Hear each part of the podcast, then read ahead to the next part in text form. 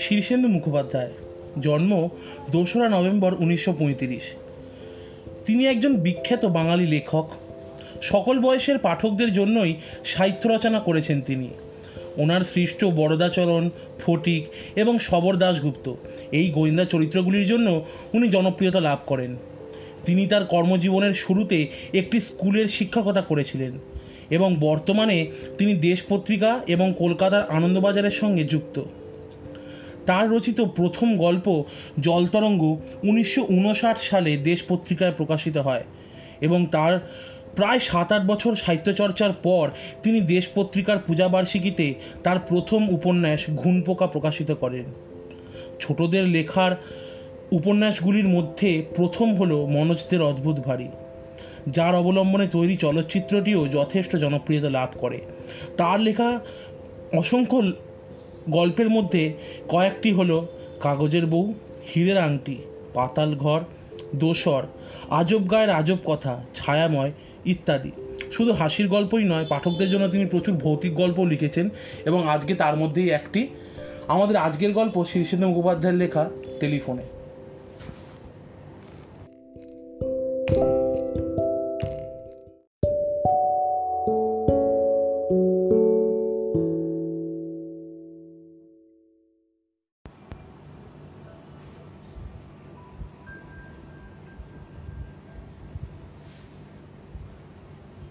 Telephone তুলতেই একটা গম্ভীর গলা শোনা যাচ্ছে।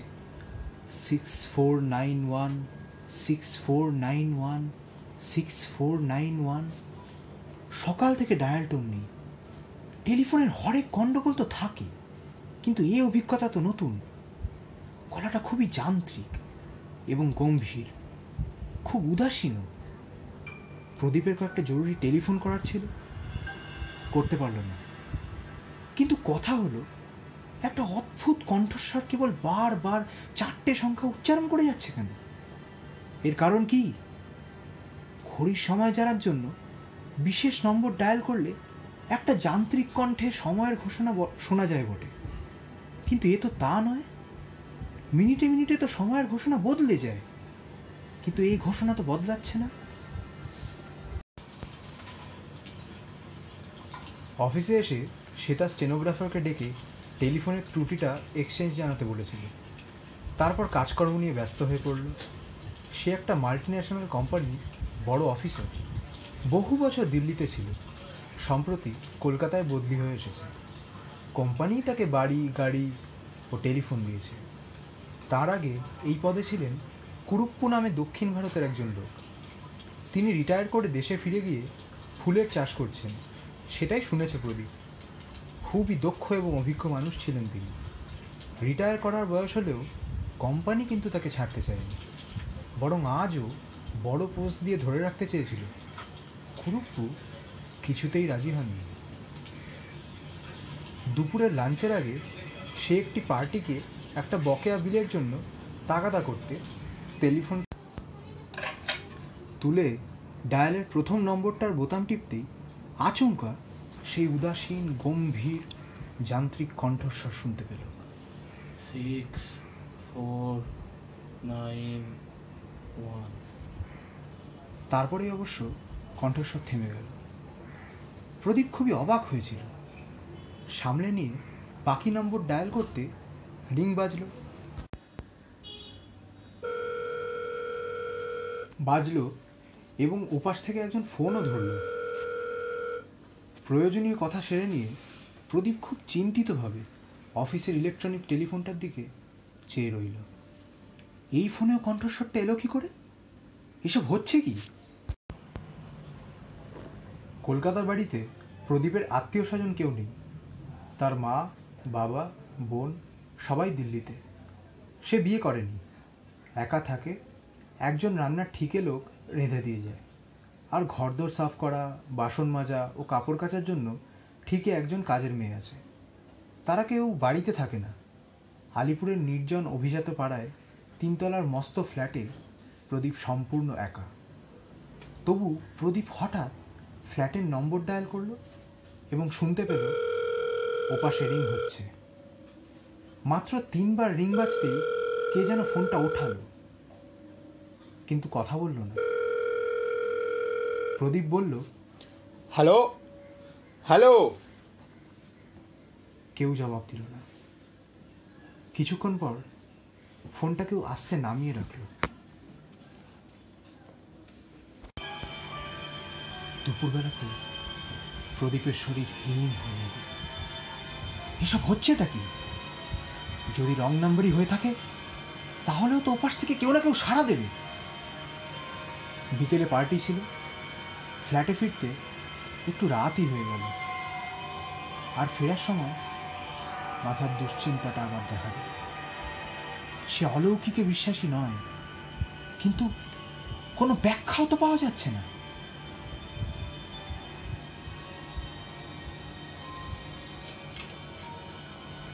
দরজা খুলে ফ্ল্যাটে ঢোকার পর একটু গা ছমছম করছিল। তবে আলো জেলে ঝলমলে আধুনিক ফ্ল্যাটটার দিকে চেয়ে তার ভয় ভয় ভাবটা একটু হলেও কেটে গেল। তবে ফোনটার ধারে কাছে শেয়ার গেল না। প্রদীপের ঘুম ভাঙল রাত দুটো নাগাদ। হল ঘরে ফোন বাজছে।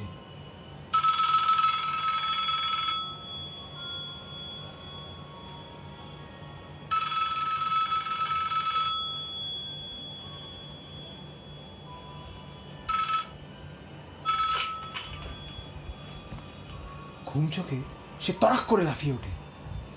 দিল্লিতে মা বাবার শরীর খারাপ হলো না তো?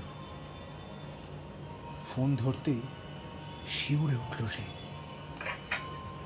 সেই যান্ত্রিক উদাসীন গম্ভীর গলা বলতে লাগল সিক্স ফোর নাইন ওয়ান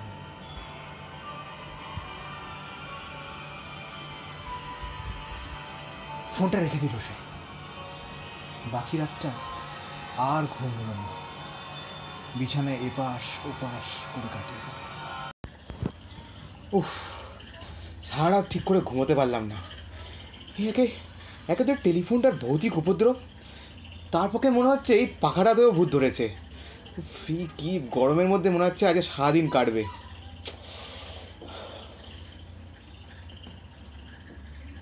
কলকাতার টেলিফোন ব্যবস্থা যে খুব খারাপ তা প্রদীপ জানতো। তবু সকালে ব্রেকফাস্টের সময় টেলিফোন বেজে উঠতেই প্রদীপ যখন কম্পিত পক্ষে গিয়ে টেলিফোনটা ধরল তখন একটি অমায়িক কণ্ঠস্বর বলল স্যার আপনি টেলিফোন খারাপ বলে কমপ্লেন করেছিলেন কাল কিন্তু আমরা টেস্ট করে দেখেছি। আপনার লাইনে তো কোনো গণ্ডগোল নেই লাইন তো চালু আছে। কি- কিন্তু আমি যে টেলিফোনে একটা অদ্ভুত গলা শুনতে পাচ্ছি হয়তো ক্রস কানেকশান হয়ে গিয়েছিল। আমাদের যন্ত্রপাতি সব বহু পুরনো, তাই মাঝে মাঝে ওরকম হয়। আপনি ডায়াল করে দেখুন, এখন লাইন ঠিক আছে। বাস্তবিকই লোকটা কানেকশন কেটে দেওয়ার পর ডায়াল টোন চলে এলো এবং অফিসের নাম্বার ডায়াল করতেই লাইনও পেয়ে গেল প্রদীপ। ফোন স্বাভাবিক হলো বটে, কিন্তু প্রদীপের মাথা থেকে সিক্স ফোর নাইন ওয়ান গেল না। কাজকর্মের ব্যস্ততার ফাঁকে ফাঁকে নম্বরটা মনে পড়তে লাগল। একাধবার প্যাডে নম্বরটা লিখেও ফেলল। বিকেলের দিকে কয়েকটা চিঠি সই করতে গিয়ে হঠাৎ চিঠির ওপরে টাইপ করা তারিখটা দেখে সে যেন একটু সচকিত হলো। টু ফোর নাইনটি ওয়ান, অর্থাৎ একানব্বই সালের দোসরা April. Six four nine one মানে কি এপ্রিলের ছয় তারিখ? কথাটা টিকটিক করতে লাগল মাথার মধ্যে। অফিস থেকে বেরিয়ে সে গেল একটা ক্লাবে টেনিস খেলতে। তারপর একটা হোটেলে রাতে খাবার খেয়ে ফ্ল্যাটে ফিরে এলো। টেনিস খেলার ফলে ক্লান্ত শরীরে খুব ঘুম পাচ্ছিল। শোয়ার আগে সে সভায় টেলিফোনটার দিকে চেয়ে রইল। দিল্লিতে ফোন করে মা বাবার একটা খবর নেওয়া দরকার। ফোন করাটা কি উচিত হবে? যদি আবার? না, ফোন তুলে ডায়াল টোনই পাওয়া গেল।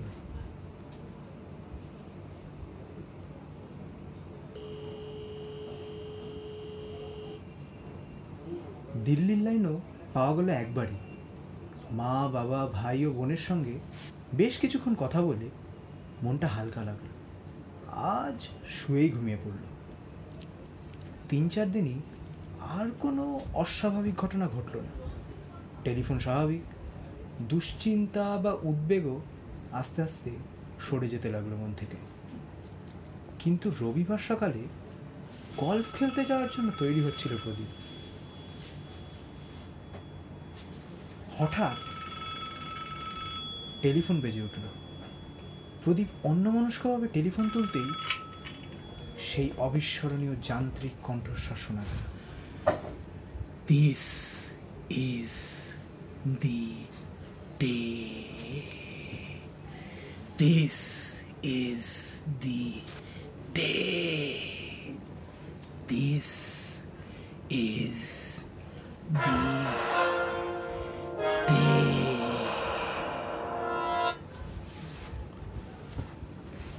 সকালের আলোর মধ্যেও ভয় হঠাৎ হিম হয়ে গেল প্রদীপ চিৎকার করে বলে উঠল what is the meaning of it অবিচলিত কণ্ঠস্বর একইভাবে বলে যেতে লাগল, This is the day. This is the day. প্রদীপ চিৎকার করে ধমকালো, দু একটা নির্দোষ গালাগালো দিল কাকুতি মিনতি করল কিন্তু কণ্ঠস্বরের অধিকারী ওই একটা বাক্য উচ্চারণ করেই This is the day. This is the day. This is the day. এপ্রিলের কলকাতা এমনিতেই গরম ফোনে চেঁচামেচির পর আরও ঘেমে উঠল সে ফোনটা রেখে কিছুক্ষণ ছিম মেরে বসে রইল। এর মানে কি? হঠাৎ খেয়াল হলো, আজ তো এপ্রিলের ছয় তারিখ সিক্স ফোর নাইন ওয়ান আজকের দিনটার সম্পর্কে কেউ তাকে কিছু বলতে চাইছে কি? কি বিশেষত্ব এই দিনটা আজ তো চমৎকার একটা দিন। আজ সারাদিন তার দারুণ প্রোগ্রাম। তাদের অফিসের সবচেয়ে বড় ক্লায়েন্ট মান্টু সিং সরখেরিয়ার আমন্ত্রণে তারা আজ যাচ্ছে কলকাতার বাইরে দিল্লি হাইওয়ের কাছে সরখেরিয়ার বিশাল বাগান বাড়িতে সকালে সেখানে গল্ফ আর টেনিসের আয়োজন, দুপুরে বিশাল লাঞ্চ সন্ধ্যাবেলায় হাই টি তারপরও গান বাজনা হবে, একেবারে ডিনার সেরে ফেরার কথা। এমন চমৎকার মজায় ভরা দিনটা নিয়ে চিন্তে করার কি আছে? ফুরফুরে হাওয়ায় হাওড়া ব্রিজ পেরিয়ে দিল্লি রোড হয়ে সরখেরিয়ার বাগানবাড়িতে পৌঁছানোর সময় দুশ্চিন্তাটা কখন উবে গেল? অনেক অতিথি জড়ো হয়েছে হাসি হট্টগোল চলছে। গল্ফ কিট নিয়ে বেরিয়ে পড়ল প্রদীপ। এক কাপ কফি খেয়ে নিল। সর সরকারিয়ার খামারের পাশেই গল্ফের বিশাল মাঠ। মাঝে মধ্যে ঝোপ, জঙ্গল, জলা, অনেক গল্ফ খেলোয়াড় জড়ো হয়েছেন। খেলতে খেলতে সব দুশ্চিন্তা সরে গেল মাথা থেকে। বলটা একটা ঝোপ জঙ্গলের মধ্যে গিয়ে পড়েছিল। প্রদীপ বল খুঁজতে সেখানে ঢুকলো। জায়গাটা যেন অন্ধকার এবং দুর্গম। কিন্তু জঙ্গলটা এমন জায়গায় যে গর্ত পর্যন্ত যেতে হলে এই জঙ্গলটি পেরোতেই হবে। সেই জঙ্গলের নিচু হয়ে বলটা খুঁজবার সময় আচমকাই একটা দুরাগত কণ্ঠ যান্ত্রিকভাবে হঠাৎ বলে উঠল the day. একটা ক্লিক করে শব্দ হলো কোথাও। সন্দেহজনক কিছু নয়, কিন্তু হঠাৎ প্রদীপের ষষ্ঠ ইন্দ্রিয় যেন কিছু জানান দিল। সে বিদ্যুৎ গতিতে মাটিতে উপুর হয়ে শুয়ে পড়ল। আর সঙ্গে সঙ্গে বজ্রপাতের মতো একটা বন্দুকের শব্দ হলো। গাছের গোটা কয়েক ডাল প্রচণ্ড শক্তিশালী বুলেটের ঘায়ে ভেঙে পড়ল। তারপরই একজোড়া পায়ের দ্রুত পালানোর শব্দ। প্রদীপ যখন উঠে বসল, তখন খানিকটা হতভম্ব হয়ে চারদিক দেখল সে। কেউ তাকে মারার চেষ্টা করছিল। কিন্তু খুবই সামান্যর জন্য সে বেঁচে গেছে।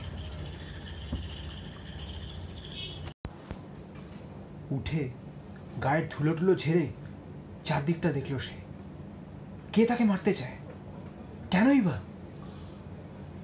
বন্দুকের শব্দ শুনে কেউ ছুটেও আসেনি। তার কারণ আশেপাশে অনেকেই শিকারে বেরিয়েছে। বন্দুকের শব্দও হচ্ছে আশেপাশে। সারা দিনটা খুব অন্যমনস্ক। তার মধ্যেই কেটে গেল প্রদীপের। ঘটনাটার কথা সে কারও কাছে প্রকাশ করল না। রাতে বাড়ি ফিরে সে টেলিফোনটার দিকে চেয়ে রইল কিছুক্ষণ। টেলিফোনে এই দিনটার পূর্বাভাস দেওয়া হচ্ছিল তাকে। কিন্তু কেন? কে দিচ্ছিল? রাত সাড়ে দশটা নাগাদ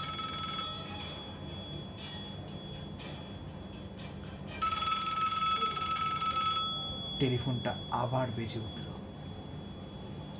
সভয়ে টেলিফোনটা ধরল প্রদীপ। হ্যালো? উপাস থেকে একটি ভরাট গলা তার নম্বরটা উচ্চারণ করে ইংরেজিতে জিজ্ঞেস করল এই নম্বর তো। হ্যাঁ আপনি কে? আমি কুরুপ্পু। আপনি কে? প্র- প্র- প্রদীপ রায়। ও হ্যাঁ আমি আপনার নাম জানি। দিল্লিতে ছিলেন। শুনুন জরুরি একটা কথা আছে। সরেখিয়ার এক কোটি চব্বিশ লাখ টাকার একটা বিল আছে। আপনি কি সেটা পাস করে দিয়েছে না না বিলটা একটু ইরেগুলার ক্ল্যারিফাই করার জন্য ডিপার্টমেন্টকে বলেছি। খুব ভালো। ওই বিলটা একদম জালি কিন্তু বিলটা আটকালে আপনার বিপদ হতে পারে।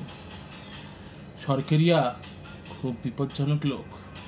বোধহয় আপনি ঠিকই বলেছেন। আজ কেউ আমাকে খুন করার চেষ্টা করেছিল। হ্যাঁ এরকম ঘটনা আরও ঘটতে পারে কিন্তু ভয় পাবেন না। টেলিফোনটার দিকে মনোযোগী থাকবে। এইবার প্রদীপ চমকে উঠে বলল হ্যাঁ হ্যাঁ টেলিফোনটা একটা অদ্ভুত কাণ্ড হচ্ছে। কুরুপ্পু স্নিগ্ধ গলায় বললেন জানি মিস্টার রায় ভূত মাত্রই কিন্তু খারাপ নয়। অন্তত ওই ফ্ল্যাটটায় যে সাক্ষী থাকে সে খুবই বন্ধু ভূত। তাকে অবহেলা না উপেক্ষা করবেন না ভয়ও পাবেন না। তাহলেই নিরাপদে থাকতে পারবেন বিপদের আগেই সে সাবধান করে দেবে। আমাকেও দিত। তার পরামর্শই আমি রিটায়ার করে ফুলের চাষে মন দিয়েছি। আচ্ছা। Good night. প্রদীপ, হাতের স্তব্ধ টেলিফোনটার দিকে হাঁ করে চেয়ে